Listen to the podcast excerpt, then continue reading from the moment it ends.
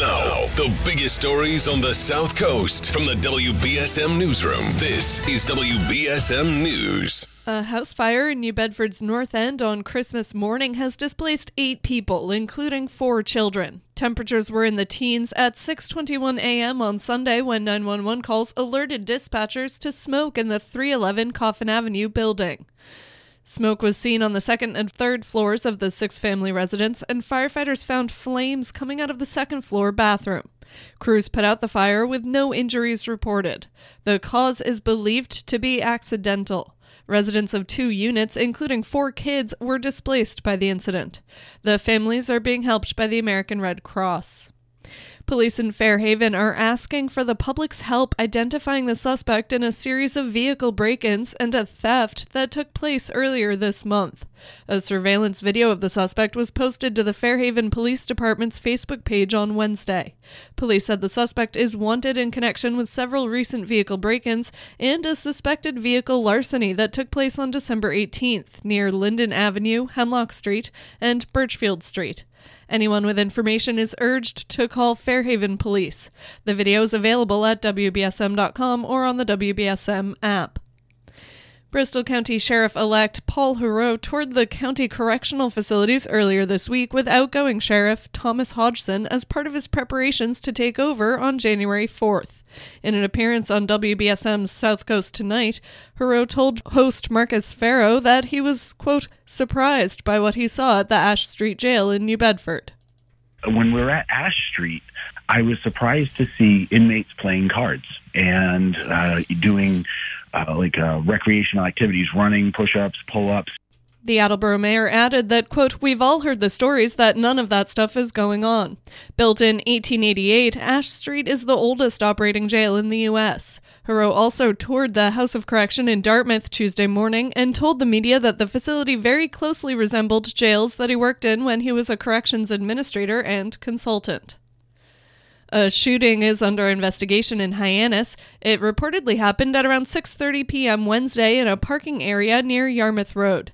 The victim is expected to survive. Local and state authorities are conducting an active search for the suspect.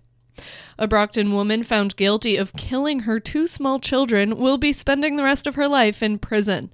Latarsha Sanders was convicted by a jury on 2 counts of first-degree murder on Tuesday, and she was sentenced to life with no possibility of parole yesterday. Sanders stabbed her 8- and 5-year-old sons in 2018, and the Plymouth Superior Court jury rejected the insanity defense presented by her lawyers. The case will receive an automatic review by the Supreme Judicial Court in the future. And a man convicted of killing a blind man with a shotgun at point-blank range at his home in Brockton in December 1986 will be released on parole for the second time. That's after he had his parole revoked following multiple arrests in 2009. The State Parole Board wrote in its December 8th decision that Jeffrey Kelcourse, now 63, has shown marked improvement in his behavior since he was brought back to prison. More at WBSM.com. And 10 men have been sentenced to prison in the Dominican Republic for the shooting that nearly killed former Red Sox great David Ortiz. The gunman and his driver each received 30-year prison terms for the 2019 shooting. But the man police believe planned the shooting was acquitted on all charges. Ortiz was shot in the back as he sat at a night spot in Santo Domingo and spent weeks in recovery.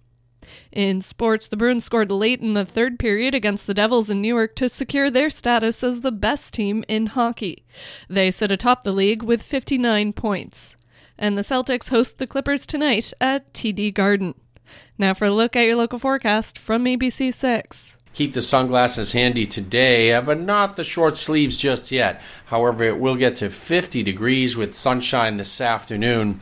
And for tonight, we drop into the middle 30s. Tomorrow, we do it all over again. Sunshine and 54 to end your work week.